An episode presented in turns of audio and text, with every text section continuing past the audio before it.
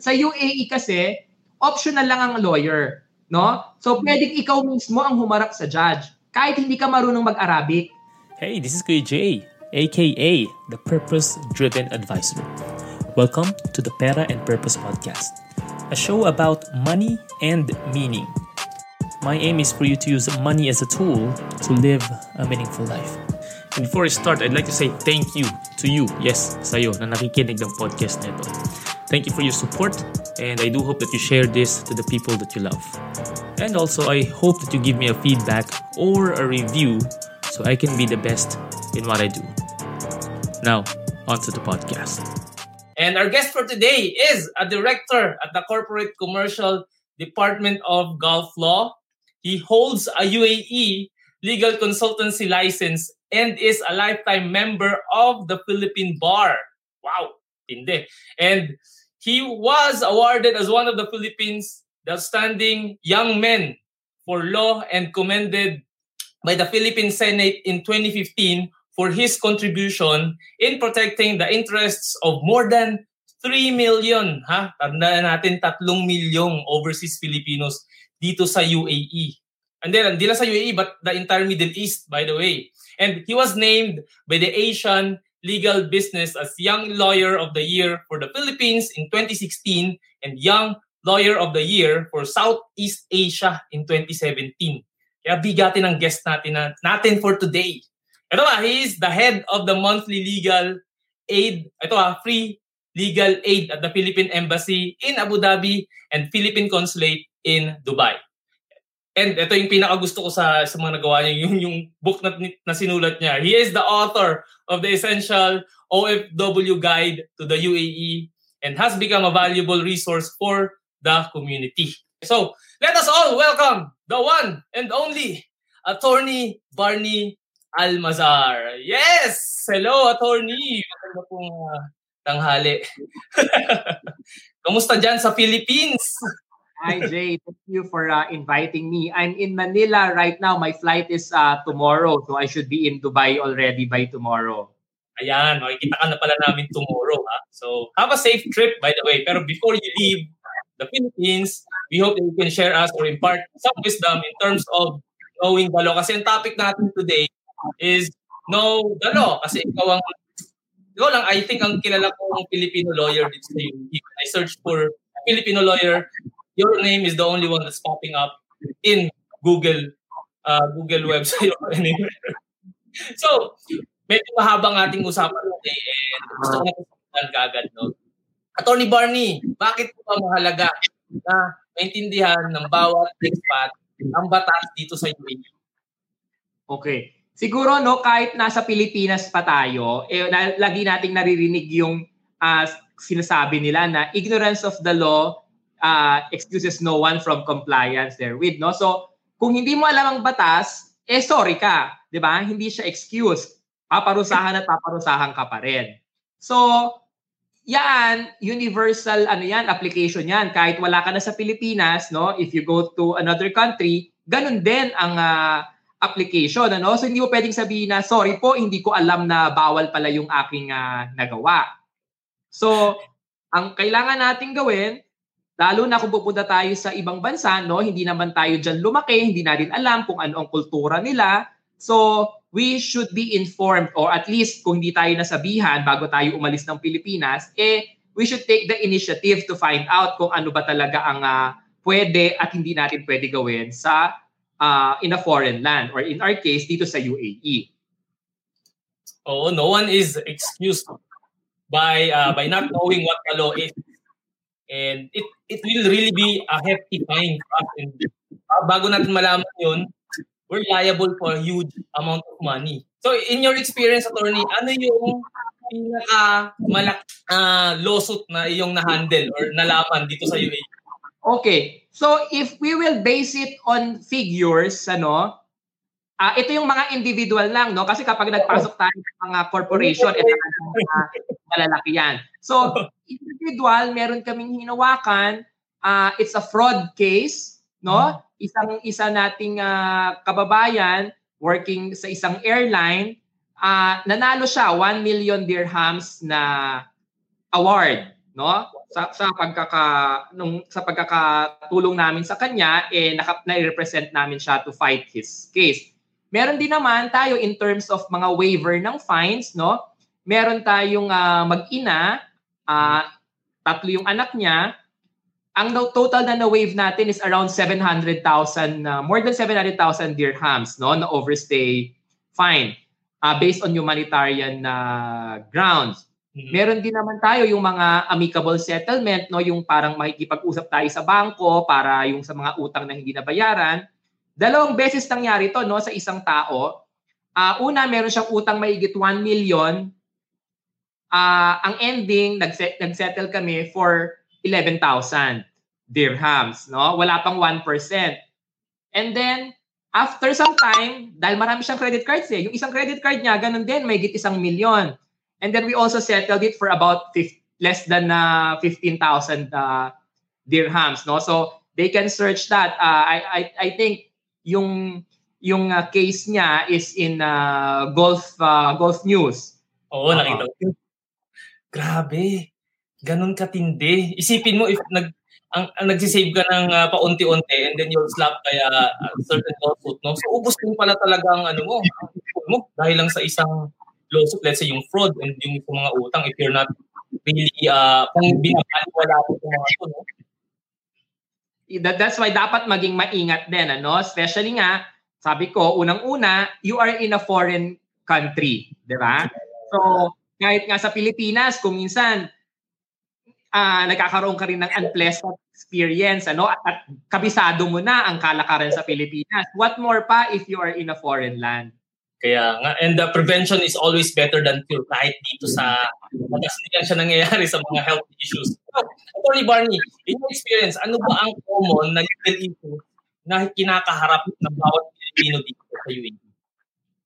Siguro I will not say naman na specific to sa mga Filipinos, no? I would say generally uh, ito yung common problems na na-encounter sa UAE regardless of the uh, nationality, ano? So, Ah, uh, dati ito, no, i-share ko lang sa iyo yung parang brief introduction. Ah, uh, more than 8 years na ako, magna 9 years na yata ako sa UAE, no. When I was there, ang ambassador natin noon was Ambassador Grace Princesa, no. But right now she's uh, our ambassador sa Vatican. Nag-uusap kami, sabi niya, Barney, tulungan mo nga dito sa embassy, gawa tayo ng legal aid. Sabi ko, okay. Nung nag-legal aid na ako sa embassy, Aba sabi ko, Ambassador, paulit-ulit lang yung mga kasong nilalapit sa akin. So gumawa nga tayo ng libro para at least, no, sabi mo nga, prevention is better than cure. So at least malaman nila kung ano yung batas, baka makaiwas. So we came up with a summary. Ano ba itong lima, no, na most common problems ng mga naninirahan sa UAE?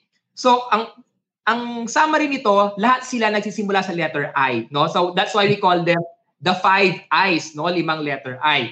Ang unang-unang I, indebtedness, utang, no? Ah, uh, syempre, nakaduktong na diyan sa utang, tumalbog na cheque, mm-hmm. police case, 'di ba? No, meron kang kulong o multa. Meron na rin naman tayo diyan yung mga bounce check. Syempre, pag may ganyan na, meron na rin related sa immigration ban, no, no? Hindi ka na makalabas ng bansa, naka-blacklist uh, ka na. Ang susunod naman na letter ay sadly ano, eh intoxication at illegal drugs, no? Yung ginagawa natin na nagiinuman sa kanto, eh bawal 'yan sa UAE, no? Uh, ini-stress natin lagi, kailangan ng alcohol license if you are bringing or transporting uh, alcoholic beverages or kung kahit ikaw nasa loob ka lang ng bahay, doon ka umiinom, kailangan niya ng alcohol license. And syempre, kahit naman sa Pilipinas, bawal din ng dro- drugs, no? yung illegal drugs. No? So kahit yung mga pills na yan, uh, bawal yan. Napakahigpit ng UAE no? sa mga drugs. Kahit na nga yung uh, driving under the influence of alcohol, eh talagang napaka-stricto ng mga polis. Lalo na pag nagka-aksidente, ang insurance kayo ang pagbabayarin kasi hindi yan covered ng insurance eh, no? Yung wow. driving under the influence of alcohol, hindi yan babayaran ng insurance. So, pangatlo na tayong letter I, ano? Unang I, indebtedness. Number two, intoxication or illegal drugs. Number three, immorality o yung tinatawag natin na love problems, no? Sa UAE, hindi pwedeng magsama. Ito nga ah, magsasama lang sa bahay. Wala pang mangyayari, magkasasama lang sa bahay. Pag hindi kayo mag-asawa, no? Eh, illegal yan. Lalo na pag nabuntis ang isang babae na hindi kasal. 'Di ba? Kasi hindi ka naman huhulihin pag manganganak ka na, pero pagkatapos mo manganak, no, hihingi na nasan yung iyong marriage certificate. Now, i-explain ko lang to ng maikli, no? Hindi porki ikaw ay kasal, ligtas ka. Kasi, kung ikaw ay kasal, no? Pero ang iyong asawa ay nasa Pilipinas, at more than nine months, hindi naman kayo nagkasama. Meaning, hindi ka naman galing ng Pilipinas, Hmm. within 9 months o hindi naman siya nagpunta sa UAE within 9 months kung kailan ka nanganak, eh paano ka nabuntis? No? So, ibig sabihin nun, pasok ka, number 3. No? ibig sabihin nagkaroon ka ng uh, sex outside marriage, hindi ba? So, ang ending niyan, hihingin kasi pag paggagawa na ng birth certificate ang bata, hihingin na yung passport ng magulang. So pag hindi mo na ipakita na nag-enter ng UAE o ikaw naman ay umuwi ng Pilipinas, problema. Ngayon, meron din na paano kung ang mag-asawa nasa UAE naman? So walang problema kasi mapapakita na mag-asama kayo. Pero kung kayo ay parehong Pilipino, tapos ang anak mo blonde at kulay blue ang mata, eh, hindi naman na chinecheck. Ay, iba pala. Pero pag yan na napatunayan, eh, delikado din yon no? So, extramarital, kahit kayo ay kasal, pero iba ang partner, ah, uh, bawal pa rin, no? So, kung mapunta man sa ganyang sitwasyon, my best advice is to go to the Philippines, sa Pilipinas na mga anak. Makakabalik naman kayo, no? Ang ang bawal lang kasi talaga mangyari sa Dubai, sa UAE, no? But of course, in the Philippines, in other countries, hindi naman kasi illegal na ikaw ay mag manganak or mabuntis ng uh, hindi ka kasal. So, doon lang tayo mag uh, ingat, no? And then yung pang-apat natin, ito na, related na sa trabaho, no? Yung illegal recruitment. Marami pa rin talaga ang uh, nabibiktima ng illegal uh, recruitment, ano? So, yung contract substitution, isa rin yan, ano, yung pag ang offer sa iyo mataas, pero pag nag nagawa na yung visa mo, kalahati na lang pala yung sweldo, marami pang kaltas, no? Yan yung uh, pang-apat. And ang panglima, no, yung tinatawag natin na improper documents, no? Lalo na yung mga peke. Yung mga kinukuha natin sa recto, yung mga forge, pag yan ay nahuli, at sigurado namang mahuhuli kasi high-tech na ngayon ang Mm. Ministry of Foreign Affairs. Iba pag tayo nagpa-red ribbon sa Pilipinas, ipapadala natin yan sa MOFA, yung Ministry of Foreign Affairs. Electronic na sila, meron silang mga barcode, meron silang mga uh, meron silang ini-employ na technology. Malalaman nila kung yan ang dokumento mo ay talagang in-issue ng UAE Embassy sa Pilipinas, no? So nakakonect yan. Pag yan epeke, right there and then huhulihin ka. So, ang lima yan ang karadalasan ano na na nakikita ko lagi-lagi pag meron tayong mga legal aid. Okay, hindi pa ganun ka-advance ang University of Recto sa ginagawa ng UAE ngayon. Kailangan electronic na. Ngayon, let's talk about, since ang show natin is all about money and uh, finance, we'll talk about, about we'll talk about sa ganung topic. So, Attorney, ano ba yung main reason bakit ba nalulubog yung mga Pilipinos dito sa UAE and umaabot sa mga legal na cases kung kanilang mga problems? Well, unang-una no, so kung, kung mag, magfo-focus tayo dun sa mga bank loans, no, yung mga credit cards, yung mga personal loans. Uh, lagi kong sinasabi, ang bangko, they are not in the business of filing cases. Wala mm-hmm. naman silang ikitain kung magkakaso yan. So, last resort na ng bangko ang magkaso. As much as possible, kung pwede sila makakolekta ng walang pun- na hindi pupunta ng korte, eh gagawin nila. Kasi if you will file a collection case, uh, there is what we call filing fee, which okay. is about 7.5% ng gusto mong kolektahin. So kung ang bangko naniningil sa iyo ng 100,000, eh bago siya makapag-file ng case sa korte, magbabayad yan ng around 7,500 sa court. So, gastos yun. At wala namang kasiguraduhan na makakakolekta agad ang bangko. So, para wag nang lumaki ang uh, issue, no? o wag nang umabot pa sa meron kang police case, meron kang court case, the best way really is to negotiate with the bank. Ipakita mo lang na you have the intention to pay. Maaring hindi ganun kalaki ang kaya mong ibayad, but hindi ka tumatakbo sa bangko. So, ang ang goal natin is to let the bank realize and make it them understand na you will honor your commitment to pay.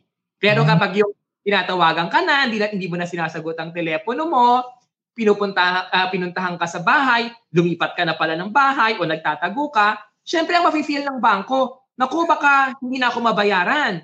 So pag natakot sila, ang, ang immediate reaction, o mag-file na tayo ng kaso para ma- hindi na ito makalabas ng Pilipinas, di ba? So doon na nagkakaroon ng uh, hindi pagkakaunawaan yung dalawang parties. Hindi mo pwedeng i-ghosting ang bangko kasi yari ka, dapat. So, mm-hmm. pero may mga uh, cases message. Oo, oh, kailangan mag-reply ka sa message. Oo. Kasi kung minsan, no, meron ding mga nagpupunta sa akin habang kausap ako, biglang mag-ring ang telepono. Pag nag-ring ang telepono, makikita mo yung pangalan. No? Ang nakalagay, bank collector, do not answer. Alam na agad yung number, no? So, hmm. yung iba, ang sabi, bago ako sa Dubai, uh, sabi nila, pag ikaw nagpakulong, okay na, linis na yung linis na yung uh, loan mo. May katotohanan ba yun? I think mayroong difference between police versus civil case sa bounce and unpaid loans. Eh. Can you clarify on that, attorney? Yes. Isa rin yung misconception, ano? Kasi, uh, let's uh, break down yung mga principles. Uh, ang UAE, meron silang batas, no? It's a criminal law na pag ikaw ay nagbigay ng cheque at yung cheque ay tumalbog, uh, it's punishable by fine, magmumulta ka, o makukulong ka, o pareho. Okay? Now, ang bangko, bago ka bigyan ng loan, bago ka bigyan ng pera, hihingi ng security. Ang security nila, yung kanilang check. Yun, tawag nilang guarantee check or security check. Pipirmahan mo. Sa oras na yan ay tumalbog. Meaning, diniposito ng bangko dahil hindi ka nagbabayad, maaari ka ng sampahan ng criminal case o police case for bounce check. And since ang parusa sa bounce check ay multa o kulong, pag ikaw ay nagmulta na o ikaw ay nakulong na, tapos na yung kaso na pagbayaran mo na. So, kung meron kang police case, burado na. Sana lang, tumigil na doon. No? Kaya lang, pag tinignan mo, ang bangko hindi naman nabayaran, di ba? Kung umutang ka sa bangko ng 100,000, tapos nagpakulong ka na lang halimbawa, after mong lumaya, hindi pa rin naman bayad ang bangko, di ba? So, kung minsan, yung mga bangko, hinahayaan na lang. Bakit? Kasi nga, sabi ko kanina, to file a civil case, magbabayad sila ng 7.5% sa korte. Eh so sa dami ng hindi nakapagbayad ng utang, kung kakasuhan nila lahat, Lugi. Eh baka hindi practical. So anong ginagawa ng bangko? They do profiling, no? Yung hmm. profiling, marami namang kolektor ang bangko. Pag-aaralan nila, ay nako si Jay may utang 100,000. Pero ang laki-laki ng sweldo, 20,000 a month. Ayaw magbayad. O, kasuhan natin. Kasi pag nanalo tayo, pwede natin ipa-freeze ang sweldo niya. Di ba? O, yung hmm. kotse niya, di ba, nakarehistro yan sa RTA, o di iutos ng korte, huwag irehistro, ibenta, pambayad sa bangko. Pero kung halimbawa yung may utang, nako, hanggang ngayon pala wala pa ring trabaho. O, eh baka wag na muna natin siya singilin. Hintayin na muna natin siya mag-post sa Facebook na nagsha-shopping na siya, tsaka natin siya singilin. Di ba?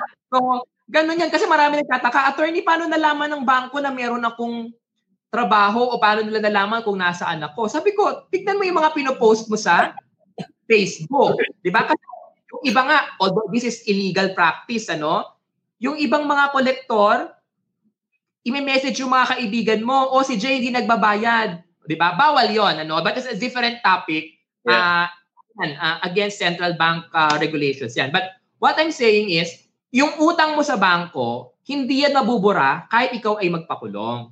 'Di ba? Para kahit balik rin natin. Kunyari ikaw ang nagpautang. Mm-hmm. Tapos yung inutangan mo, nagpakulong na lang. Mm-hmm. Aanin mo yung pagpakulong niya. Di ba? Ang gusto mo, mabawi ang pera mo. So, you might file a case again. Pag naman nag-file ng civil case, hanggat hindi ka nakakabayad, meron kang travel ban, hindi ka makakauwi ng Pilipinas, hindi ka makakalabas ng UAE hanggat hindi ka bayad. Oh. Tapos may recently pa na insolvency law na pinasa ang uh, government, di po ba? Hmm.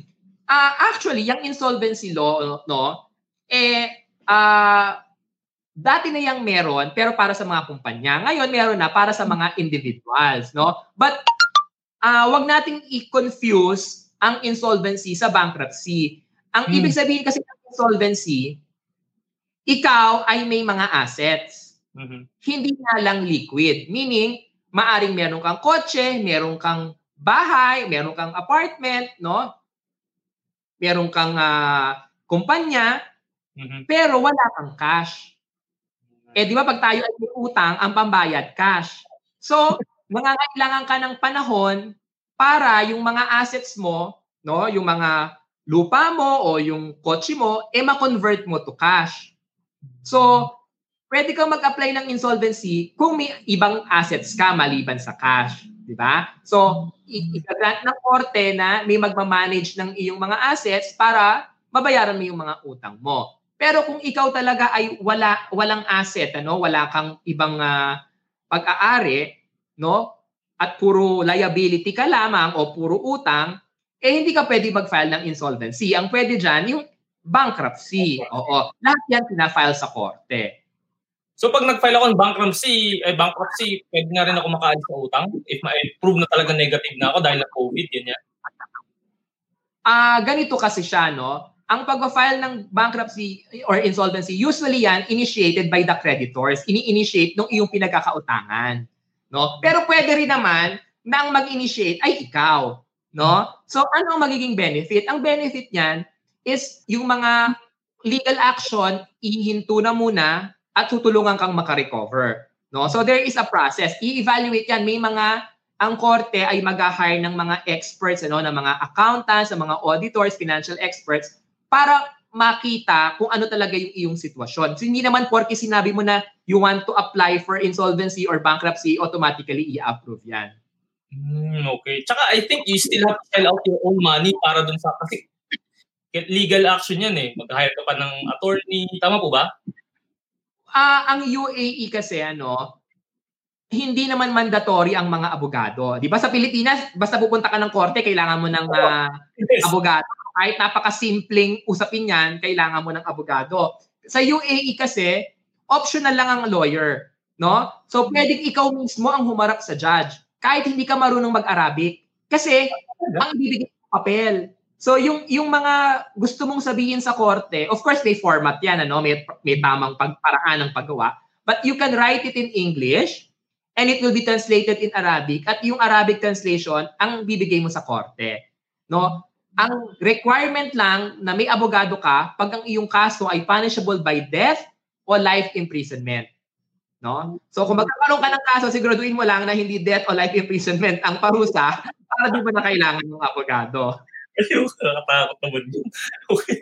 Ngayon, ito, talking about uh, itong mga debts natin sa, ano, and nangyari itong COVID. So, what if may loan si kabayan, and then since na, na, na-slash yung kanyang income, paano niya i-consolidate yung mga utang niya? Eh, hindi naman bababa yung loans niya kahit na-slash yung income niya. Eh. Ano yung pwede niyang gawin legally?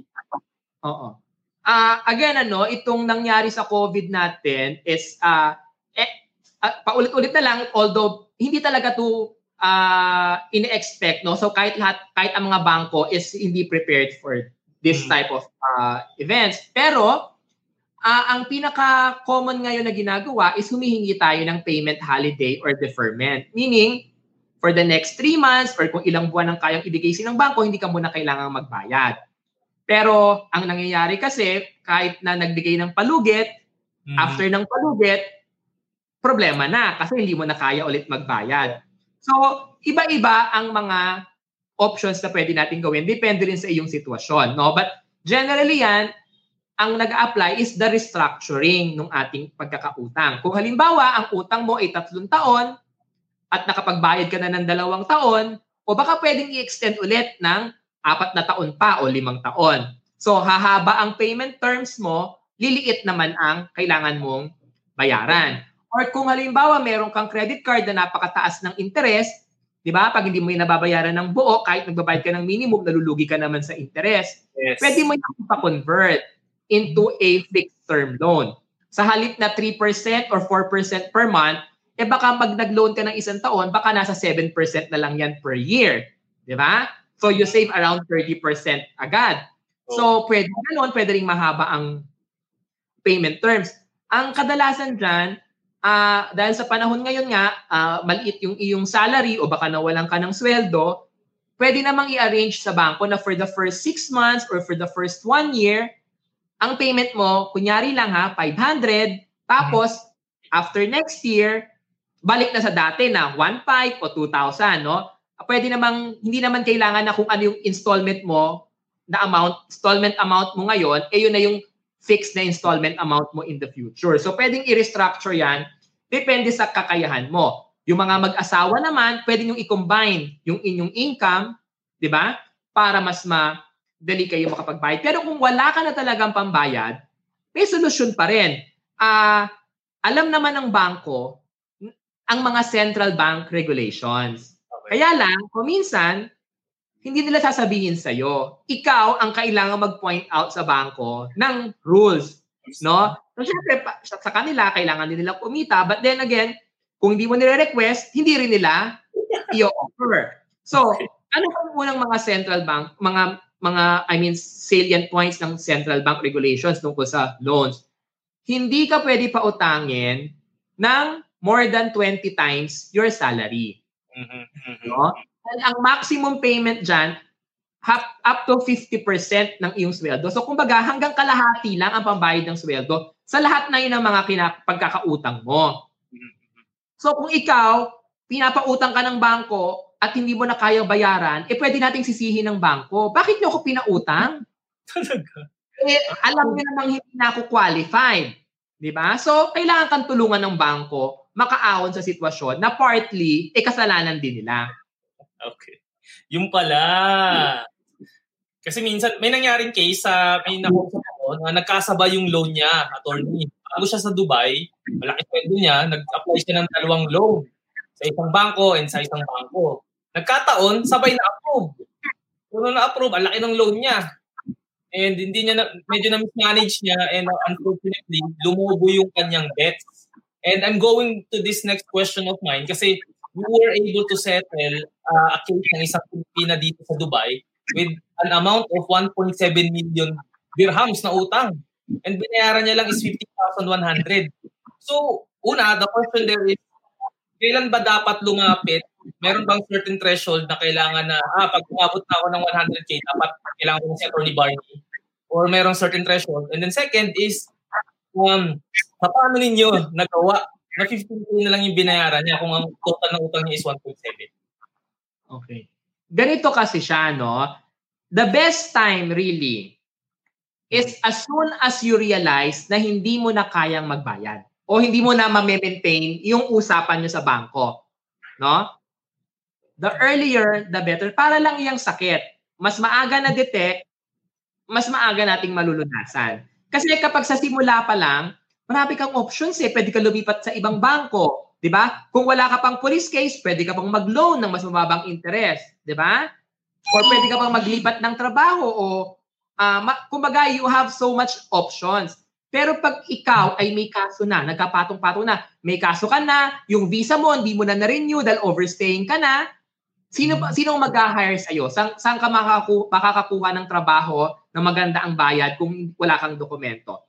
magpapatong-patong na. But I'm not saying na yung mga nasa ganong sitwasyon ay wala ng pag-asa. Definitely, meron pa tayong magagawa. But to answer your question, syempre, pinakamadali, pag we can do different uh, options. Now, pag limited na yung options mo, then we have no choice but, but to stick with that uh, options. Ngayon, going back dun sa iyong question na yung si Maria, no, yung uh, 1.7 1.7. Normal naman kasi yung kanyang kaso dahil mahigit 10 taon siyang hindi nagbabayad. No? So lumobo na ng lumobo ang interest, may mga penalties, pero siya naman kasi ay good payer. Meaning, even before, talagang regular siya nagbabayad. So, sa madaling salita, kumita na ang bangko sa kanya. No?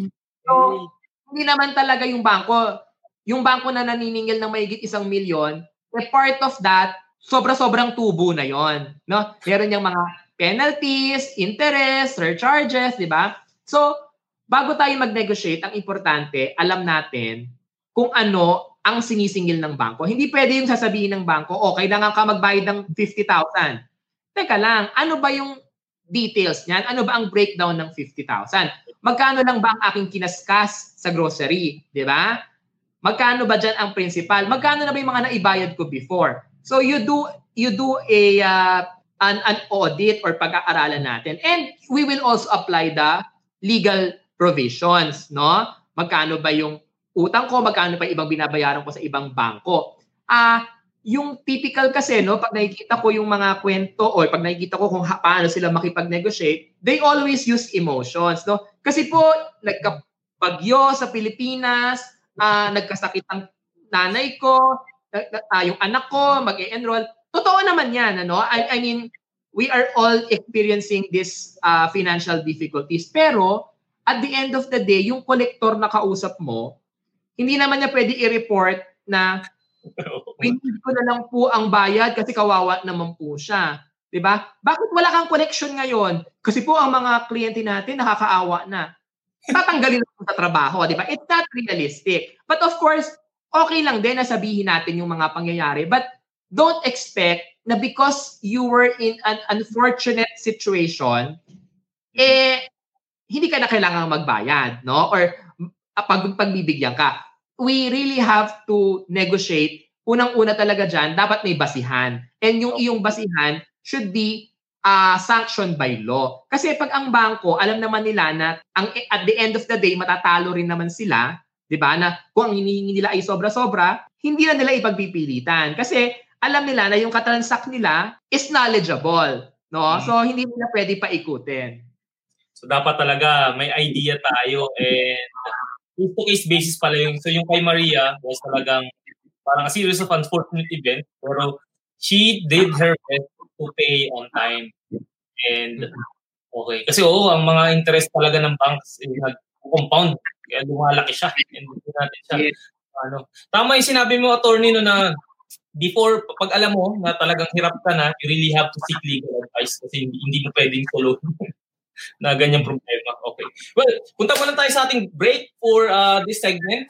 And once we come back, pag-usapan naman natin yung mga common na employment issues ng ating mga kapabayan or even other expats dito sa UAE. So, break muna tayo for a couple of seconds. Thank you, Dinar Gash, by the way. Sending money back home is expensive, slow, and time consuming. Not anymore. Introducing Denari Cash Denari Cash solves this in a simple way.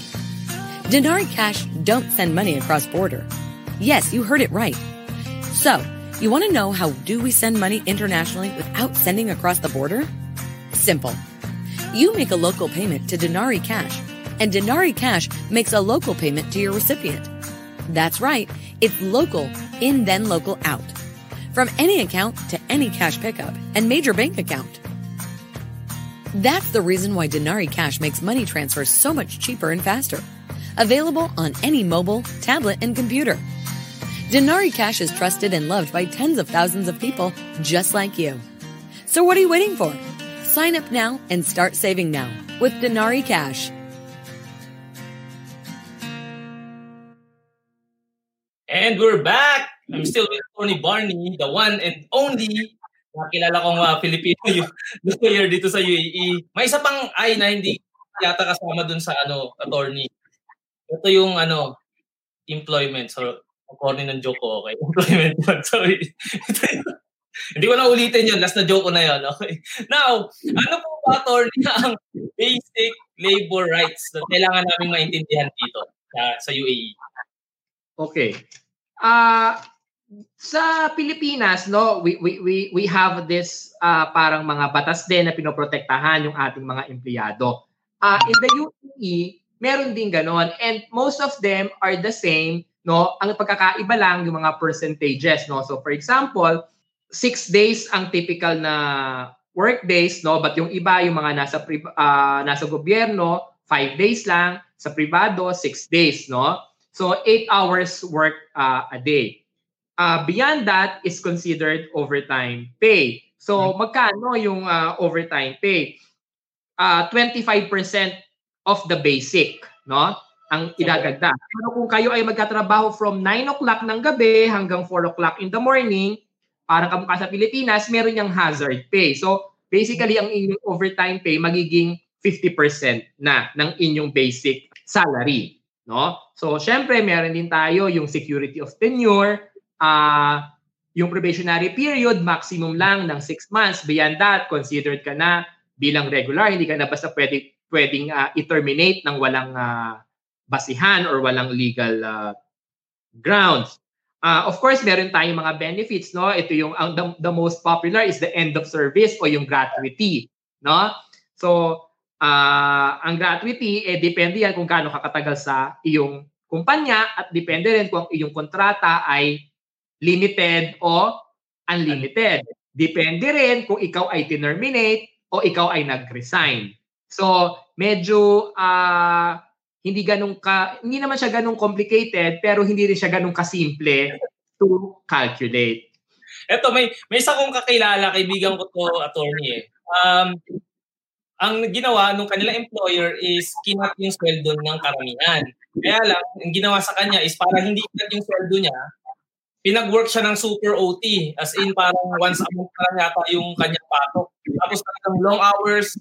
And ganoon kasi nga, kaysa bawasan yung sweldo niya, oh, I'm, mabait ako sa'yo na bilang ikaw ay masipag kong empleyado, hindi ko yung sweldo mo. Pero magtrabaho ka sa akin ganito, ganito katagal. Ano ba yun? Uh, legally, um, ano ba, illegal ba yun? Or may habol ba si, may laban ba si uh, kaibigan ko or what? Sige. Ganito kasi ang rule natin, ano, kahit ngayong COVID, mm-hmm. uh, yung ating labor laws, hindi naman na-suspend, hindi naman na-suspend, no? So, the labor laws are still effective. Ang mm-hmm. nagkaroon lang, nagbigay ng uh, template na kontrata ang Ministry of uh, Human Resource Ministry of uh, ang ating uh, MORE no Ministry of Human Resources and Immunization na kung ang empleyado at ang kumpanya ay mag-agree na mabawasan ang kanyang sweldo, pwede yan. Pero kung hindi sila magkakasundo, walang choice kung hindi panindigan ang original na terms and conditions ng kontrata. Yung sinasabi mo na siya ay pinag-overtime na hindi siya binabayaran, no? So basically, lumiit nga ang sweldo niya kasi mas mahaba siya nagkatrabaho, pareho lang din ang sweldo, no? So uh, lumalabas dan, kailangan niyang mag-claim ng overtime pay. Saka kung hindi ka nakakapag-leave, ma- hindi pwedeng uh, hindi ka mag hindi ka babayaran pag ikaw ay pinapasok sa iyong day off. So pag ikaw ay pinagpasok sa iyong day off, meron niyang paakibat din na additional pay. Or mm. bibigyan ka ng substitute na day off. Okay. Eh paano kung sabi ko, pag hindi mo tinanggap to, well, we'll be forced to terminate you. Pwede ba yun? O, di ba hindi, ganito yan. Kung hindi niya tatanggapin, wala siyang kasalanan doon. Kasi siya nga ang ginawa ng mali. Dahil ang gusto tanggap tanggapin niya yung mali, yung mali, no? He is hmm. being asked to do something that is against the law. So kung tumanggi siya, tama 'yon. So pag siya ay terminate, pwede siyang mag-file ng arbitrary termination. So ang kanyang empleyado, ang kanyang employer, babayaran siya ng kanyang full benefit, pati yung kanyang end of service, full benefit, hindi yung mas mababa. Kasi kapag ikaw ay nag-resign, o ikaw ay terminate based on valid grounds, pwede mong ma-forfeit o mababaliwala yung iyong gratuity. Pero dito sa sitwasyon na to, kung siya ay tatanggalin sa trabaho o pipilitin siya mag-resign, hindi niya ma-forfeit yung kanyang end of service kasi nga ang mali ay yung employer. Under ng Article 121 no, ng labor law, ang empleyado has the right to terminate the employment contract or to resign mm-hmm. if hindi sumusunod sa batas ang kanyang employer. Okay. So dapat talaga alam ng employer. Parang nangyari sa akin to once, sa una kong uh, company dito, yung schedule namin, I, I work for two weeks straight. And I was reading itong article nga ng, ng labor code. And then I, I said dun sa manager namin na, you know what, I can file a complaint against you.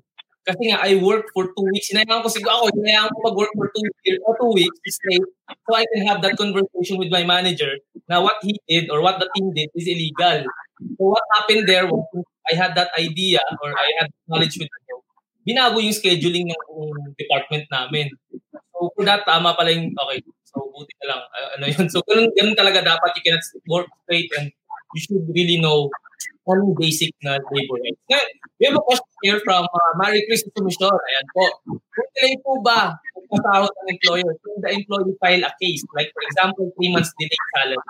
Okay, so luma, uh, ang intindi ko, tatlong buwan na siyang hindi nasisweldohan. So definitely, pwede ka na mag-file ng complaint. So unang-unang gawin dapat natin, mag-coordinate tayo sa HR, no? So pag walang ginawang action ng HR, kung ikaw ay nagtatrabaho sa mainland, no, yung sa mga sa LLC, no, yung under ng uh, ah, DED, no, kung sa Dubai ka, eh you file a complaint sa MORE, yung Ministry of Human Resources and Emiratization.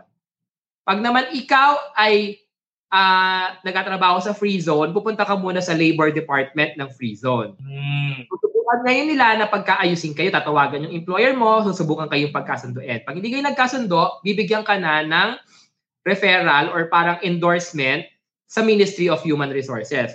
So, sa Ministry of Human Resources naman, susubukan pa rin kayong ayusin, ibibigyan ka ng, ka, bibigay sa iyo yung mga, ka, papaalam sa iyo yung mga karapatan mo. Pag yan ay hindi na-resolve, kayo ay forward na sa korte, sa labor court. And then the labor court will hear the case. Kung mapatunayan mo na talagang hindi ka pinasweldo, then iuto, iuuto sa iyong kumpanya na bayaran ka. Pag hindi ka binayaran ng kumpanya mo, i-freeze ng korte ang bank account ng kumpanya ninyo. Oh, ganun pala yun. Oh, now you know, Miss Marcus. so, no, you're right. And may may dalawang klase ng kontrata sa UAE, right? That's limited versus unlimited. Ano, ano ba yung key difference nitong dalawang to, attorney? Ang limited contract, uh, pag nakita niyo yung kontrata ninyo, ang ibig sabihin nito, eh fixed term yung inyong employment. Merong start at merong end, no? Kadalasan yan dalawang taon or tatlong taon, no? Yung iba kino-coincide sa haba ng visa. Mm-hmm. So, ibig sabihin nun, pag ikaw ay hinire, alam mo na na matatapos yan after two years or after three years. Ngayon, pag natapos na yan, pwedeng i-renew pwede rin hindi i-renew. Okay? Kapag naman unlimited, ibig sabihin yan, merong start date, pero ang end date, blanco. So, hindi mo alam kung hanggang kailan ka magtatagal sa kumpanya. Uh, of course, hindi naman siya surprise na, o oh, bukas wag ka na pumasok. Meron siyang tinatawag na notice period. Meaning, dahil nga hindi mo alam kung hanggang kailan ka sa kumpanya, uh, sa kontrata ninyo, may nakalagay dyan na pag ikaw ay magre-resign o ikaw ay terminate minimum kailangan mag- magbigay ng 30-day advance notice. No? Sasabihan ka na, oh, hanggang next month ka na lang. Or yung ibang kumpanya, 30, uh, 90 days ang minimum nila. So, depende yan sa kontrata. Pero hindi pwedeng mas maikli sa 30 days. So, yun yung pagkakaiba ng limited at unlimited. Pero, pagdating ngayon sa resignation, sa termination, uh, dyan na nagkakaiba-iba ang rules. Kaya importante, alam mo muna kung ikaw ba ay under a limited contract or ikaw ay under an unlimited contract. Kasi pag ikaw ay nag-resign sa limited contract, meaning hindi mo tinapos yung usapang panahon, mm-hmm. eh, pwede kang magbayad maximum 45 days mong sweldo. Full salary to ha, hindi basic. Ngayon, kung yung employer mo naman ang hindi tumupad sa usapan, kunyari, uh, two years ka, pero nakakaisang taon ka pa lang, terminate ka, na wala ka namang kasalanan ha. Iba yung may kasalanan ka, terminate ka, eh wala, wala kang habol doon. Pero kung ikaw ay terminate nang wala ka namang kasalanan, halimbawa nalulugi ang kumpanya o talagang gusto na nilang mag mag uh, mag uh, restructure, eh you are entitled maximum hanggang tatlong buwang sweldo bilang danyos. Yung pala yun. Pag hindi ka binigyan ng notice period, eh pwede ka rin magsampa ng reklamo for damages. So, kailangan may notice period pag naging unlimited. Meron nagtanong sa akin, uh, attorney, ito sabi niya, unlimited yung contract niya, natapos yung visa niya last August 31, 2020. Sabi niya, renewable every two years. 14 years siya for the same company since 2006 of June. And then nag-send na siya ng letter of non-renewal two months before the renewal of his visa. Now, his question is, Considered po ba yun na resignation? Since sabi ko more, there are only two options for labor contract, which is like what you mentioned kanina. So, whether resignation ba yun or termination. Okay. I-clarify lang natin, ano, ang sinasabi niya, na, nag-renew lang siya na nag-renew. Ngayon, patapos na yung huling-huli niyang renewal. Di ba? Hmm. So, kung patapos na yon ibig sabihin nun, terminated na, end of contract na. So, hindi siya nag-resign naputol na, huminto na kasi hindi na nag-renew eh. 'Di ba sabi ko kanina, pag limited contract, validity lang 'yan hanggang katapusan. So pag umabot na ng deadline or expiry date, tapos na. Hindi ka nag-resign, no? Na term- terminated na yung iyong employment based on the du- duration or term ng inyong kontrata. So ang pag i-compute malamang kaya niya gusto malaman 'yan kung resignation or termination kasi gusto niyang malaman kung paano i-compute yung kanyang end of service. So, pag i-compute mo yung end of service, nakabase yan sa termination, hindi resignation. Yung pinakamataas na computation ang makukuha mo. Tama ka doon, attorney. Ikaw talagang the best sa ganyan. Kasi yun yung kanyang follow-up. How do I commute end of service gratuity? Galing. tama, tama. Kasi bukas daw yata ikakalculate yung kanyang end of service. So sa kanyang okay. case, paano daw ikakalculate yun? So, ika-calculate yan, ang, ang kanyang uh, formula dyan, 21 days for the first 5 years. So, sabi, sabi niya, ilang taon siya? 14 o 16? Ilan ba? 14. 1-4. Okay, so yung 14 years, year uh, first 5 years, 21 days na sweldo, basic. Yung huling-huling sweldo niya, ha, yung current. And then, so yung, yung pang-anim na taon hanggang sa pang-14 na taon, eh 30 days per year. Yun pa. So, yun ang uh, end of service na makukuha. Malaki so, laki din. And uh, yun lang yung uh, basis. So bro, if you're watching this, hope it answered your question. Okay. Ngayon, ito yung mga madalas na kinakatakutan ng karamihan eh, which is yung employment ban. Kailan ba nababa ng isang empleyado? Okay. Ah, uh, meron tayong uh, iba-ibang klaseng ban ano. So, what we are talking about now is employment ban. Kasi meron ding immigration ban. Uh-huh. No? So, yung employment ban, ang nagbibigay nito, eh, Ministry of Human Resources. No? So, binibigay ito because of labor-related uh, issues. No? Ano yung unang-una? Halimbawa, hindi mo tinapos yung limited contract mo. Mm-hmm. Yung iyong employer, pwedeng mag-request na bigyan ka ng ban. Anong ibig sabihin nun? Hindi ka makakapag-apply ng visa na pang-employment. Pero, pwede kang mag-apply ng visa kung ikaw ang may-ari ng kumpanya, partner's visa. Pwede kang mag-apply ng visa kung sa free zone, ano? Kunyari, uh, galing ka sa mainland or yung LLC pwede ka ring i-sponsor ng iyong pamilya. So kung ikaw ay ang ikaw ang babae, no, meron kang labor ban, employment ban, pwede kang i-sponsor ng iyong husband. Of course, subject na yung to, to the qualifications ng iyong husband, ano? So, pwede rin naman ang iyong employment ay sa pag-aaral or baka naman ang iyong offer ay galing sa gobyerno, then ililift yung iyong uh, employment ban kasi gobyerno ang pagtatrabahuhan mo. So, ganun yon. Yung immigration ban, related naman yon dun sa mga nag-overstay, yung mga nag-violate ng visa rules. Para lang to clarify, ano, tinatanong mo kasi ano ba yung Article 88. Hmm. Article 88 kasi, sabi dyan, pag ikaw ay naka-annual leave, so syempre, kung nag-annual leave ka, local leave, kunyari, no, hindi ka umuwi ng Pilipinas. Mm-hmm. So nasa UAE ka lang, wala kang ginagawa. Sayang naman yung bakasyon mo. O sige, magtrabaho ka muna sa ibang kumpanya. Bawal yon. Mm, no? Kahit na nakabakasyon ka, hindi ka pa rin pwedeng magtrabaho sa ibang kumpanya. Kasi nga, bayad ka eh, di ba? For that month, bayad ka. At saka hindi ka naman talaga pwede magtrabaho sa hindi mo sponsor.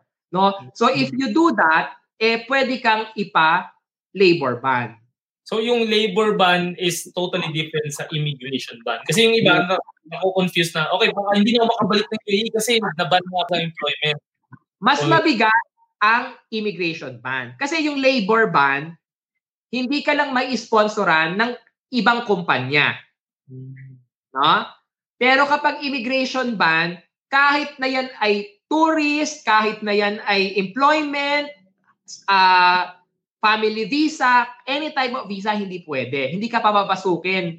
Ayaw kang tanggapin sa bansa. Sa madaling salita.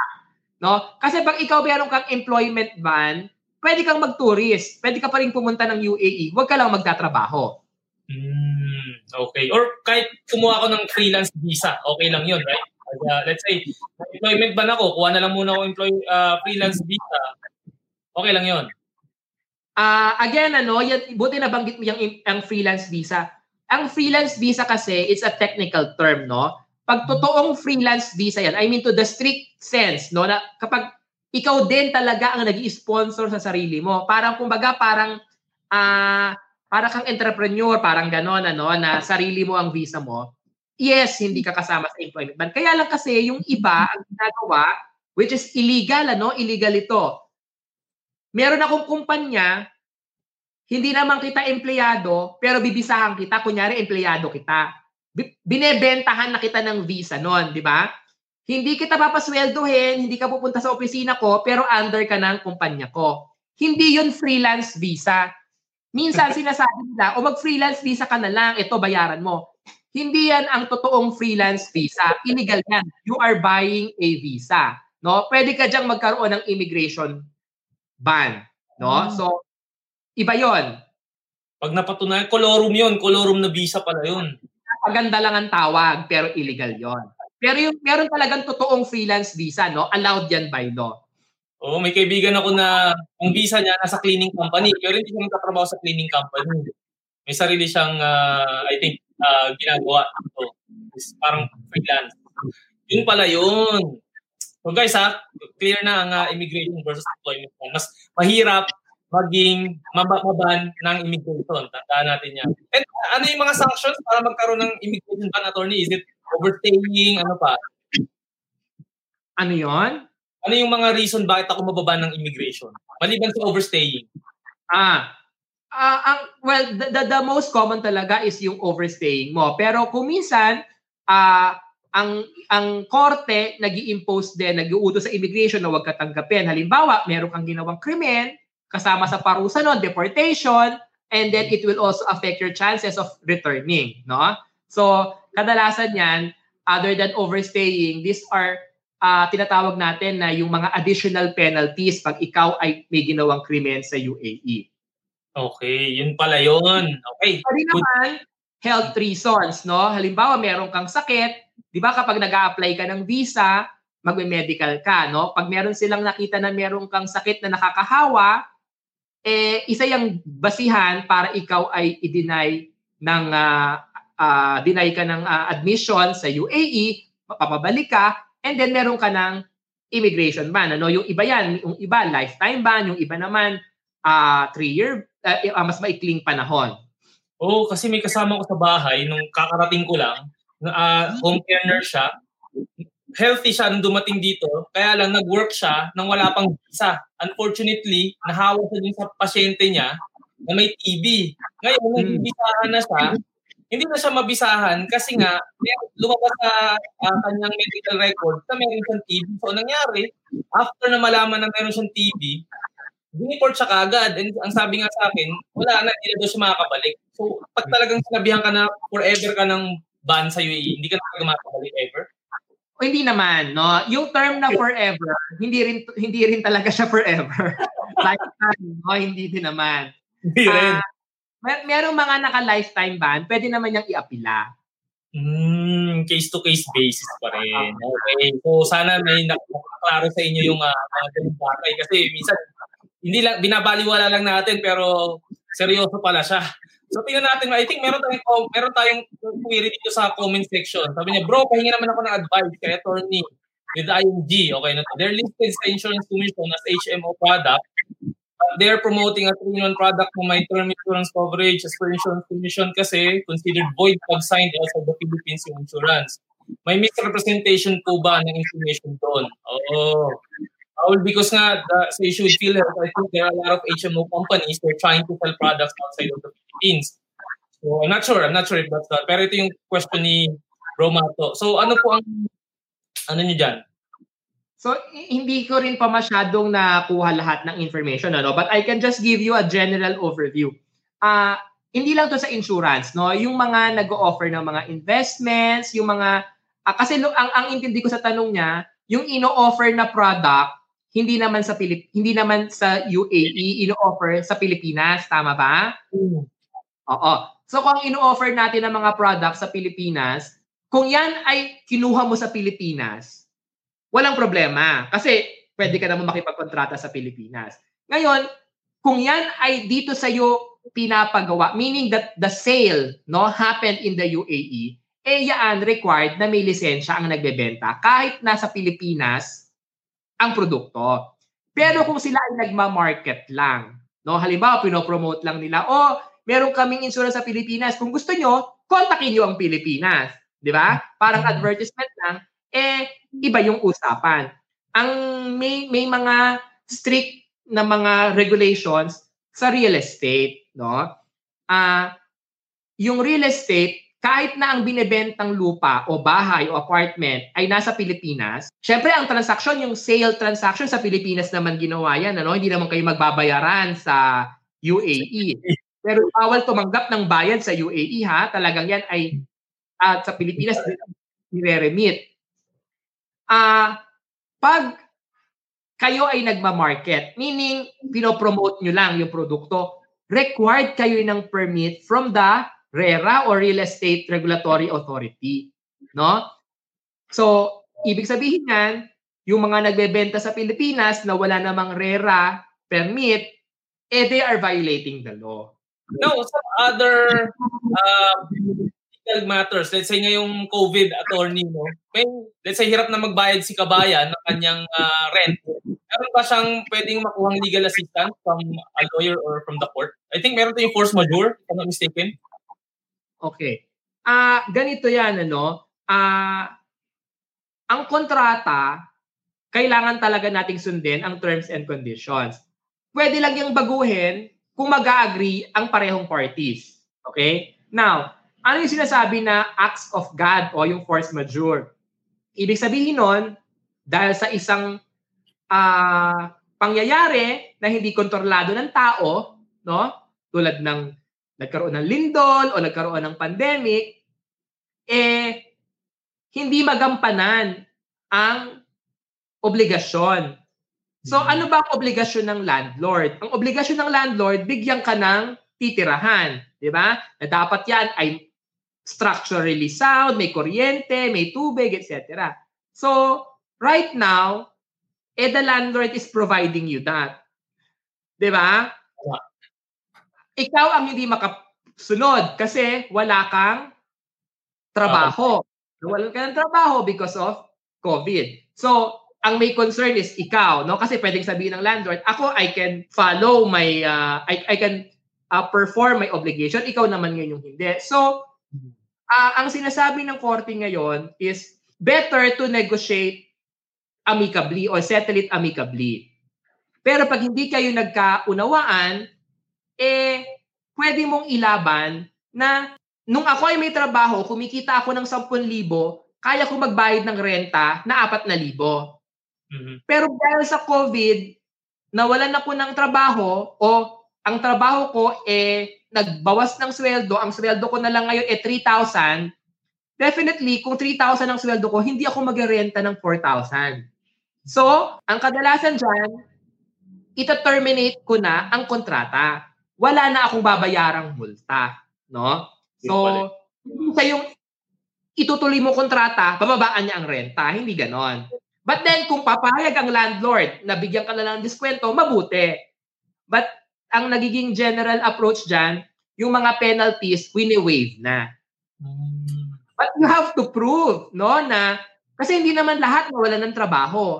Hindi naman lahat lumiit ang sweldo. So you have to prove na because of the force majeure, eh, it will be unbearable o napaka, magiging napakahira para sa iyo o imposible na para sa iyo na gampanan yung iyong obligasyong magbayad. Mm, okay, so kailangan talaga. I think the best way pa rin is to just uh, speak or negotiate with your landlord para mas ma Okay. Well, maraming maraming uh, nagbebenta ng product online just to get by and yung mga nawala ng work. Paano ba ang batas in terms of this? Kasi ngayon, I think, dumami ang nagbebenta ng walang license online. Ano ba yung mga pwede nilang kaharapin dyan? Oo. If we will be very strict no sa implementation ng batas, eh hindi ka talaga pwede magnegosyo nang wala kang lisensya. Na? Yun, yun talaga yan. If we will be very strict, kailangan ng lisensya para sa kahit anong negosyo. No? So, uh, but then, implementation kung minsan hindi naman ganun ka-stricto. Pero if we will, kung wag, sana wag tayo ang matsambahan, ano? Pero uh, pinakamaganda talaga dyan, partner with someone who is licensed. No? So, tsaka ka magbenta. Yun pala. Okay guys ha, kahit alam natin medyo tight and kailangan natin dumiskarte, we have do it legally pa rin. Kasi nga, ayaw nga, sa hanggang ni attorney, mahirap machambahan. I think the fine is 50,000 or 500. Ah, uh, depende yan ano, pero uh, typically kasi yan lalo uh, when they find out na meron kang uh, nagbebenta ka, hindi lang naman kasi singilin para diyan pagpapatong-patungin na nila lahat ng makikita nilang violation. Eh, ang binebenta mo pala, walang hindi rehistrado. Kung nagbebenta ka pala ng pagkain, baka hindi, hindi naman, wala namang permit na yung mga sanitation permit, etc. So, nagpapatong-patong. Baka hmm. makita pa, wala ka palang visa. O, edi ayan na naman, iba na namang uh, multa. Oh, so partner with someone who has a license, baka may masilip pa kayo, di ba?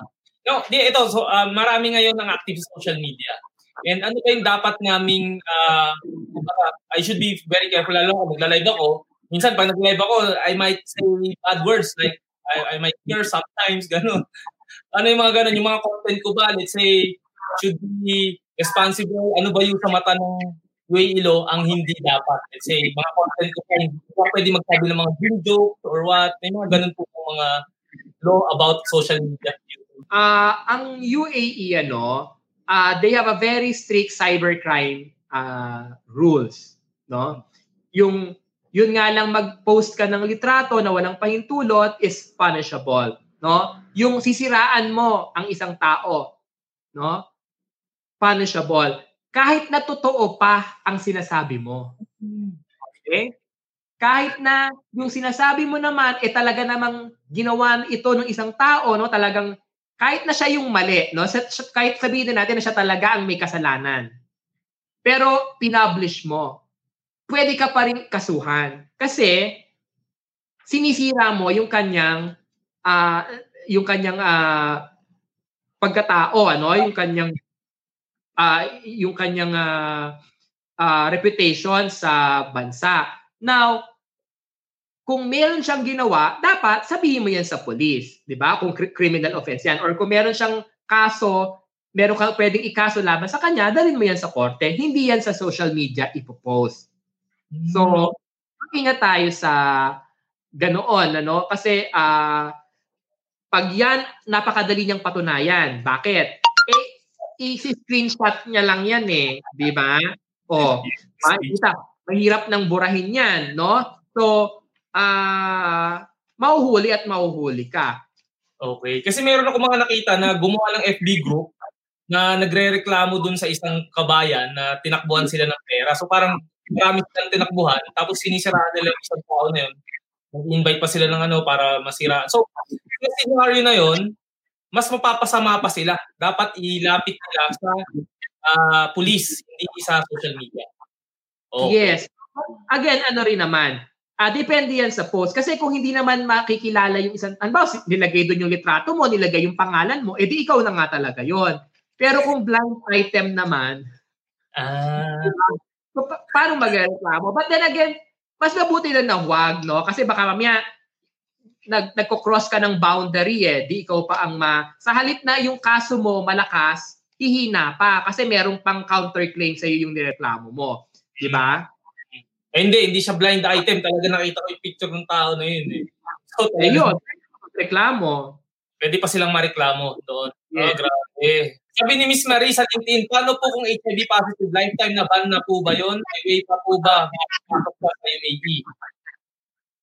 Oo, no? Ah, unfortunately, kapag ikaw ay ah, nag-test positive, ano, ah it's a ground para ikaw ay hindi na makapasok sa sa UAE. Kung nasa loob ka na ng UAE, ikaw ay papabalikin na sa iyong home country. Hmm, so yun, Miss Marie. So, lifetime ban siya as per attorney. Ngayon, meron, ito, some few questions na lang, attorney, from what, some of my, uh, some of the people that I know. Pero, what about annulment? Hindi to kinasal. So, madali bang i-annul dito or sa Pilipinas or paano yun? Yung kasal ba dito is same ang grounds mo sa Philippines? Considered na hindi siya different? Okay. Dito lang nagkakaroon ng medyo confusion ano. Bigay ko lang muna yung general rule. Ang general rule, ang mga Pilipino, no? Kahit nasaan tayong lugar, we are governed by the family code of the Philippines. Meaning, yung mga batas tungkol sa ating uh, status, yan ay kontrolado o nag-govern ng Philippine law. So kung ikaw ay single sa Pilipinas, pag nagpunta ka ng UAE, single ka pa rin. Kung ikaw ay married sa Pilipinas, pag nagpunta ka ng UAE, single ka na, ah, married ka pa rin, di ba? So, ang sitwasyon niyan, hindi mo pwedeng palitan yung status mo o yung pamilya mo, kung sino asawa mo, pag lumipat ka ng ibang bansa. So, kung ikaw ay kasal sa Pilipinas or kahit ikaw ay kinasal sa UAE, no? And yan naman ay recorded sa ating uh, civil registry o yung tinatawag natin ngayon na Philippine Statistics Authority, dating NSO. Eh, mapuputo lang ang iyong kasal kung ikaw ay magpapa-anal. No? I'm using the word annulment generally, ano? Kasi meron din tayong nullity of marriage. But for this discussion, i-term na lang natin siya na annulment. So, ang annulment, ginagawa yan sa Pilipinas. Pag ikaw ay na-annul sa Pilipinas, ibig sabihin yan, pwede ka na magpakasal ulit sa Pilipinas o sa ibang bansa. Anywhere in the world, para ka na ulit single. No? Ang annulment sa Pilipinas lang yan pwedeng i-file, pero kahit ikaw ay nasa UAE, pwede mo na siyang simulan. Sisimulan mo lang siya, pero tatapusin yan sa Pilipinas. So, pupunta at pupunta ka sa Pilipinas kung ikaw ang complainant. Sorry, kung ikaw ang nag-file, ikaw ang, ang uh, nag-initiate ng, uh, ng petition for annulment, ikaw ang petitioner. Okay. Pag naman divorce, hindi yan kinikilala sa Pilipinas. So meaning, pag ikaw ay na-divorce sa UAE, sa Pilipinas, kasal ka pa rin.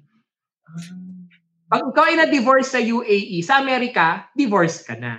Pwede ka na magpakasal. Sa UAE, divorce ka na rin. Pwede ka na magpakasal. Basically, sa buong mundo, pwede ka nang magpakasal maliban sa Pilipinas at sa Vatican. Okay? So, yung iba, kapag hindi na makapag-intay ng annulment sa Pilipinas o pag ang kanilang annulment sa Pilipinas ay na-deny na, no? kasi ang annulment, isang beses mo lang pwede gawin yan eh. Pag ikaw ay na-deny, hindi ka na pwede mag-file ulit.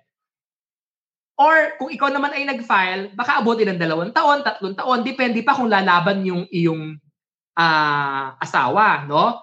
Or kahit na hindi lumaban yung iyong asawa, kung wala namang grounds, madedenay at madedenay yung iyong annulment. So anong ginagawa ng iba? Nagfa-file sila ng divorce sa UAE. Pag ikaw ay nag-file ng divorce sa UAE, eh in less than two months, tapos na. Kung yung asawa mo eh nasa UAE, at pareho naman kayong mag-a-agree, mabilis na mabilis. No? Pero kung yung asawa mo wala sa UAE, eh baka abutin ka ng anim na buwan. Mabilis pa rin kumpara sa annulment sa Pilipinas. At less gastos kasi pwede ka magpa-annulment sa UAE kahit walang abogado. Di ba? Sabi ko nga kanina, anything na hindi punishable by death or life imprisonment, pwede walang abogado. Eh, yung annulment naman, yung, ay sorry, yung divorce naman, wala namang ganong parusa. So, pwede ka, ikaw lang. Importante, alam mo lang ang steps. Alam mo lang ang dokumentong sasabihin, bibigay mo sa korte, ano ang proseso, anong dapat mong sabihin sa judge para mag-grant yung iyong divorce. So, pag ikaw ay na-divorce na sa UAE, pwede mo nang gamitin yung divorce para magpakasal ulit. Kaya lang, hindi ka nga kikilalanin sa Pilipinas. So, kung magpapakasal ka ulit sa Pilipino, pwede kayo magpakasal sa ibang bansa, wag lang sa Pilipinas. Pero pag umuwi kayo ng Pilipinas, hindi kayo kasal.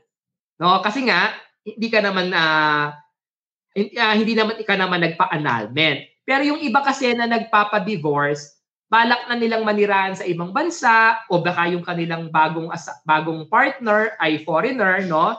If you will have another uh, passport, no? Halimbawa, naging nag, yung pangasawa mo Amerikano, naging American citizen ka na rin, eh sa passport mo na bago, pwede ng apelyido ng asawa mo ang ilagay mo, no? Kunyari babae, pwede ka nang magpalit ng apelyido sa passport mo na American passport. Pero yung Philippine passport mo, hindi mo pwede palitan ng apelyido yung ng asawa mo kasi nga kasal ka pa rin sa kanya. So parang pag umuwi ka ng Pilipinas, ang asawa mo yung una. Pero pag wala ka sa Pilipinas, either single ka na o iba na yung asawa mo. Parang gano'n ang mangyayari. Kasi nga, divorce is not recognized in the Philippines. Okay. And masalimuot tong proseso na to. And in terms of uh, pagkahati rin ng assets and properties ng mag-asawa, it will be a long, ano, long, uh, long talk, long topic. So, sa kanya yun, siguro, may uh, isang question din, magkano daw ba panel, uh, attorney, sabi ni Mr. Reynaldo Lieva? Magkano ang? Paanal, magpa magpa-annulment. Yan sa abogado, ano? Kasi kung titignan mo, ang filing fees sa korte, minimal lang yan. Ang malaki ang ginagastos dyan, magbabayad ka kasi ng abogado, magbabayad ka ng, uh, kung kunyari ang grounds mo ay psychological incapacity, no, no, which is hmm. mostly ganun ang grounds, magbabayad ka rin ng psychiatrist. At syempre, kung ikaw ang magfa-file ng petition, kailangan mo rin umuwi ng Pilipinas. No? So yun yung mga kagastusin. Uh, it varies, ano, depende sa grounds, depende sa kung saan ang hearing, kung saan ang pupunta ang abogado. So, but averagely, ano, uh, ang going rate ngayon sa Pilipinas, no, ang typical na expenses, baka abutin ka ng mga 250, 300 o pataas na yan. Dami nating question ngayon. Ano.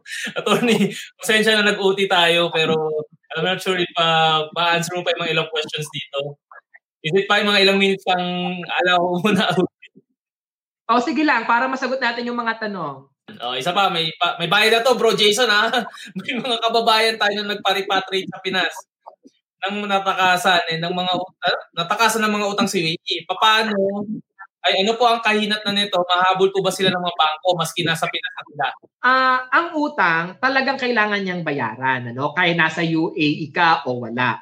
Ang bangko nasa kanila ang option if they want to file charges or not. No? So, kahit ikaw ay nasa Pilipinas na, pwede ka pa rin singilin ng bangko. No? Para lang yung, balik na rin lang natin ang sitwasyon. Kunyari, ikaw nasa Pilipinas ka, pinautang mo yung kapitbahay nyo. Tapos yung kapitbahay nyo, nagpunta na pala ng Amerika. O, pwede mo pa rin namang singilin sa Amerika. Mas mahirap nga lang. Pero pwede pa rin. Depende sa bangko. Siguro kung malaki talagang utang mo, habulin ka talaga nun. Pero again, na pag nangutang, dapat bayaran. Yun, yun lang yun. Uh, importante lang talaga communication with the bank. No? Assure the bank that you are willing to uh, honor your commitment no na magbayad at uh, alam naman ng bangko rin ngayon ano kasi ang dami ring mga hinahandle na, ng mga bangko na request na ganyan. Importante lang uh, come up with the plan ano ano ang plano mo para bayaran yan. Kung lagi mong gawin na balik ta rin ng sitwasyon. Kunyari, ikaw yung inutangan. Ano ang gusto mong marinig dun sa umutang sa'yo na makapagpapakalma sa'yo at makakapag, makakap, mapapapayag ka no, na makipag-settle uh, dun sa pinautang mo. Ilang taon daw ba ang process ng annulment? Ah, uh, hindi nga natin masabi, no? But then, typically kasi, minimum sampung hearing. So, swerte ka na kung kada buwan may isang hearing. But it doesn't happen, ano? Ang daming kaso sa Pilipinas. Sa amin, typically, inaabot kami 18 months to 2 ma- uh, to 2 years. Oh my God. Ano, mabibingi ka noon sa 10 hearing. 10 hearing. Okay.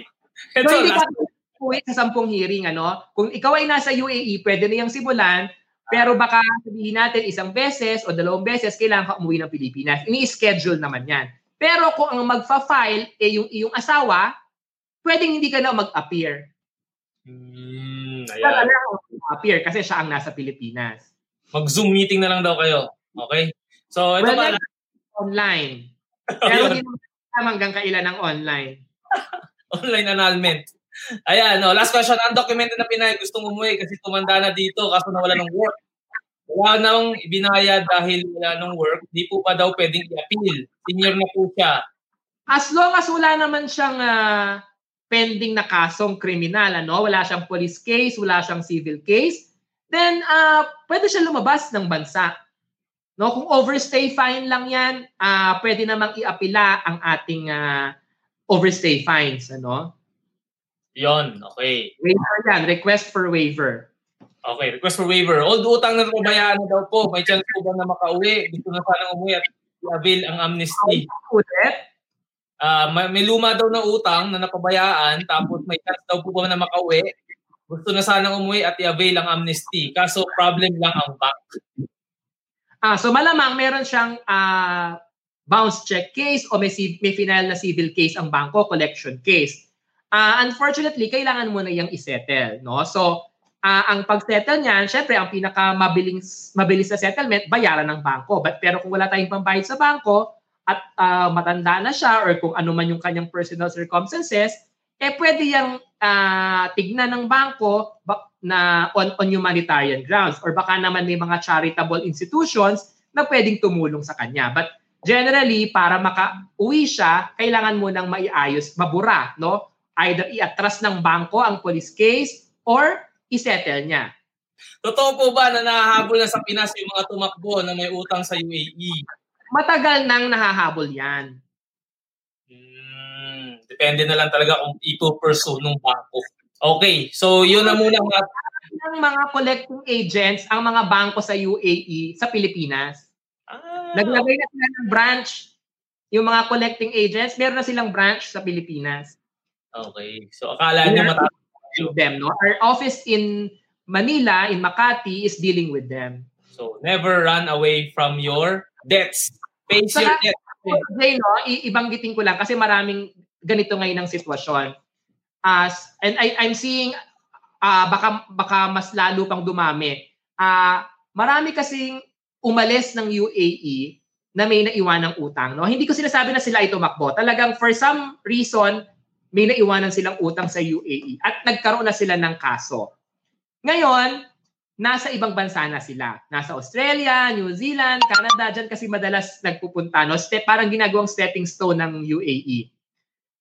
Pag sila ay nag apply na ng kanilang visa, permanent residency, or kanilang citizenship, hihingi ng police clearance sa mga bansa na kayo ay tumira.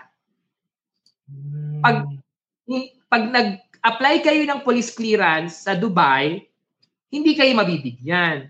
Kasi nga, meron kayong pending na kaso. Ngayon magkakaroon kayo ng problema sa inyong ah, visa application sa ibang bansa. But then again, kahit hindi kayo makakuha ng ah, police clearance sa Dubai, eh pwede pa rin namang mag-grant yung inyong visa application, yung permanent residency nyo or citizenship ninyo. May mga alternative documents tayong gagawin. Pero sa akin, mas maganda na na wala na kayong police record para wala na kayong aberya in the future. Pero kung talagang hindi nyo kayang bayaran yung utang para maiatras ang police case, eh there are other documents na meron tayong mga ginagawa na statutory declaration at yung mga nagbibigay yung opisina namin ng endorsement letter para sa masuportahan yung inyong application. But yun nga, sabi ko, as much as possible, iwasan nyo na na magkaroon ng record para kung ano man ng travel plans ninyo later on, wala nang problema.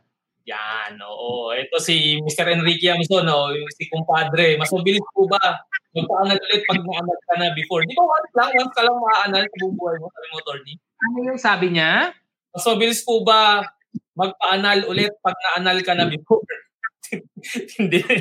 Ang annulment ba ang gusto ni Enrique? so, ganito.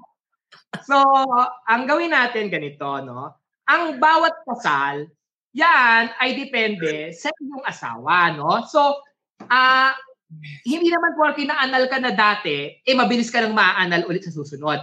Ano yan? Depende sa personal circumstances, no? So, it doesn't matter kung na-anal ka na before o hindi pa. Kasi kailangan patunayan lahat ng elemento para ma ma-grant ang annulment sa bawat uh, petition na fina-file. Yon, okay. Bro, sana naman hindi umabot sa ganyan tayo mong anal. okay. Ito na, last na talaga to kay Martin. Oh. Ino-honor po ba yung nominee agreement na pipirma ng UAE local partner sa isang negosyo dito sa UAE? Okay. Siguro ang sinasabi niya, pag kumuha, kasi sa UAE, di ba, 51% dapat nakapangalan sa lokal, 49% sa foreigner. Uh, uh, pag hindi to sa free zone ha, ito pinag-uusapan natin yung mga mainland, yung mga sa DED, sa Economic Department. Uh, under the law, kailangan ang may-ari ng 51% yung Emirati. Hmm. Okay. Pero ano ba talaga ang nangyayari? Ang nangyayari, 100% puhunan mo naman, pera mo naman talaga lahat ng foreigner. Pero kailangang ilagay ang 51% sa lokal para lang ma-approve. Kahit anong gawin mong agreement, gagawa kasi kayo ng kontrata, parang tinatawag na dyan, side agreement. No? Sasabihin sa side agreement, ang totoong may-ari ay yung Pilipino na si 51% hmm. kay Pilipino rin. Hindi, hindi yan tatanggapin ng korte. Bakit? Eh kasi maliwanag na nga, ang sabi ng batas, kailangan 51 kay lokal. Ngayon, hindi nyo sinunod. Tapos gagawa lang kayo ng agreement na pipirmahan ninyo. Ang mangyayari, bound na ang korte na kayo ay paniwalaan na 100% pala. E di parang in effect, pinaiikot nyo lang. Hindi ba?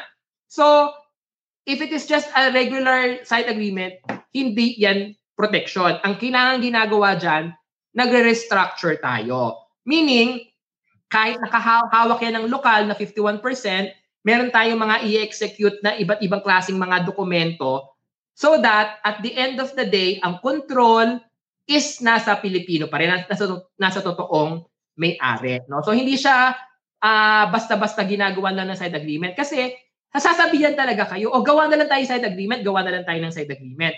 But then, parang pakonsuelo de bobo lang yan para lang para lang may pinangahawakan ka. Pero pag nagkaroon na talaga ng problema, bali wala yung papel na yan. Or although sinasabi naman ng iba, nako, mabait naman yung ating 51% na sponsor, no? Mabait naman.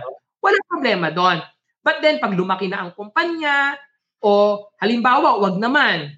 Paano kung biglang mamatay yung ating sponsor? O, eh hindi mo naman kilala ang kanyang pamilya. Eh kung lim, eh kung apat ang asawa niyan, o maghahati-hati. Kasi, or halimbawa, ang bangko ang humahabol dun sa lokal. O, so as far as the bank is concerned, ang may-ari ng kumpanya na yan ay yung lokal. So kung 51% nakapangalan sa lokal, pwedeng habulin ng bangko yung share ng lokal. So yung mga ganyang uh, issue, uh, haharapin mo yan. Hindi mo pwede ipakita lang yung dokumentong pinirmahan ninyo kasi ang sasabihin nun, eh, bawal yan sa batas eh. So hindi yan i-honor ng court, no? So kailangan dyan, restructuring para talagang uh, effect uh, may legal effect at binding yung kanilang gagawing mga kontrata. Yon, okay. So, ang dami, grabe. Siya kang walking dictionary attorney. So, ito siguro, ano na lang, ito, ito rin, ako, for me, ito rin last question ko. Does the Miranda warning apply in the UAE? You have the right to remain silent na ano na yan. Na, ano ba dapat namin gawin kapag inaresto kami dito? Kasi dinampot or what? Ano bang ang mga inaaresto sa UAE ay meron talagang mga karapatan din ano na you have you can be represented by a lawyer. Ang hmm. nagiging struggle lang o eh yung language barrier na hindi kayo magkaintindihan dahil karamihan uh, hindi naman nag-i-English, no? So, but you have the right to demand a lawyer at matranslate ng language na naiintindihan mo ang mga statements bago mo pirmahan. So you can actually refuse to sign na hindi mo naiintindihan kung ano yung nakasulat. Okay. So I think merong 48 hours ba na kailangan na i-detain ka or what? Um, uh, very well. Kapag kung ikaw ay inaresto, kailangan malaman mo kung ano ba yung charges sa'yo. Hindi ka pwedeng i-detain nang wala ka naman pala talaga ang kaso o hindi sinasabi sa'yo kung ano yung iyong uh, kaso. Okay. So, Normally yun. yan, hanggang 21 days para makapag-apply ka ng uh, bail. Okay. So that's about it. Ang dami nating naging tanong guys. Pasensya na talaga attorney. And ang takeaway ko lang, iksiyan ko lang takeaway ko is that no one should be ignorant about the law. It's not an excuse. So it is our responsibility kahit nasa part tayo ng mundo na alamin ang batas. And hindi pa alam, magtanong, mag-google, at hanapin si Attorney Barbie. Okay? Alam niyo na. This is the face that you have to trust in terms of your legal issues. Ito, sobrang idol kita, Attorney, kasi parang pag talagang about lawyer na Filipino, ikaw lang ang kilala ko eh. Quick, ano lang, quick answer lang. Kasi ako, I wanna be like, just like you in terms of my industry sa financial planning. Paano mo na-establish yung name mo as the top person in terms of legal advice? I don't consider naman myself no na ako na authority sa mga ganito. But I, I'm I'm this is just my my my work ano. But siguro kahit na saang industry tayo no, ang importante updated tayo, alam natin yung mga dinidiscuss natin, kung ano yung uh, linya ng ating trabaho, kinakailangan alam natin. We have the information. Hindi yung narinig lang natin kay ganito o nabasa lang natin. It should be uh, yung iyong sources are all credible, no? So talagang importante na mapag-aralan natin or kung, kung in terms of mga negosyo o mga consultancy, eh meron talagang lisensya, qualified sila. So yun yung unang-unang dapat nating ma-establish na alam natin yung ating ginagawa at qualified tayo na gawin yon.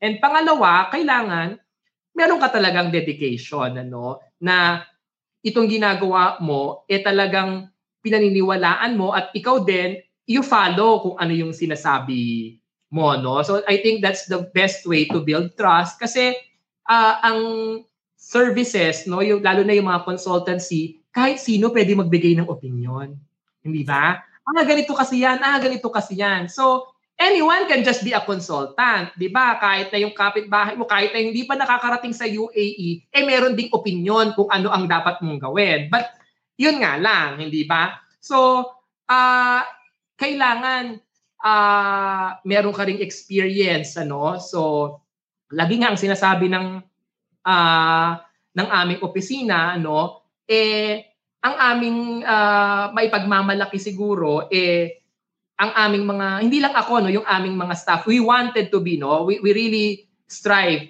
to have the brilliance and the dedication para sa uh, aming mga clients. Okay dedication to the craft and palaging ayun, yung mga knowledge should always be up to date. And of course yung passion to work out okay learn a lot from you attorney. And how can we reach you? Marami pa may question how can they reach you? Sana okay Um, we have an office sa UAE, meron din kaming office sa Pilipinas, no? So maybe I will just give our website, no? www.golflaw.info, no? So golflaw.info or kaya uh, mas madali i-search nyo, i-search nyo na lang yung aking pangalan or yung uh, kumpanya sa Google and then makikita nyo naman na yung mga link sa aming mga opisina golflaw.info. And of course, how can we get your book? The Essential OFW Guide to WE. Ayan. Ito ang pinirmahan ko na. So you can get it uh, sa opisina. Ang office po namin sa tapat lang ng uh, Dubai Mall. So uh, this was five years ago na, no? Uh, we have given this around, kung hindi ako nagkakamali, around 90,000 copies for free. Ano po? Uh, it's about 50, uh, ilang pages ba to? 140 plus pages, ano? So, uh, but we are already updating it.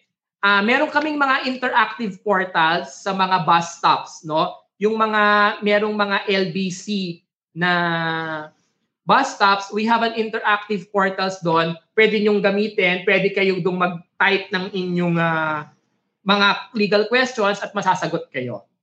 Yon, okay. Get that book kasi it's our way of how we can be informed and equipped of the right information about the legal matters sa UAE. And since this program, attorney, is all about finance, I want to make sure that my audience use their money on how they live their life, how can make it a more meaningful one. Now, my last and final question to you is, how would you want to be remembered in terms of how you use your money?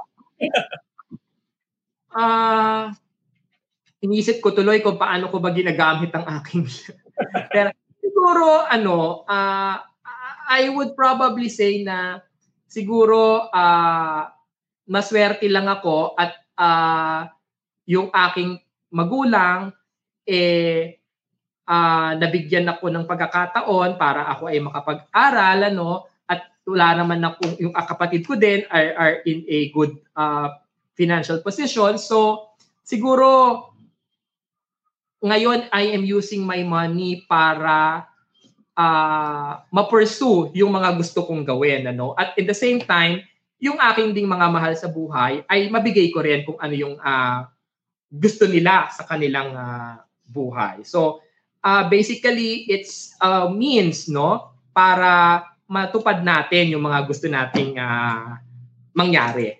Mm-hmm. And I think you are using your resources and uh, wealth para lalo ka pang mas uh, maging equipped with the information that you have so that you can help so many people.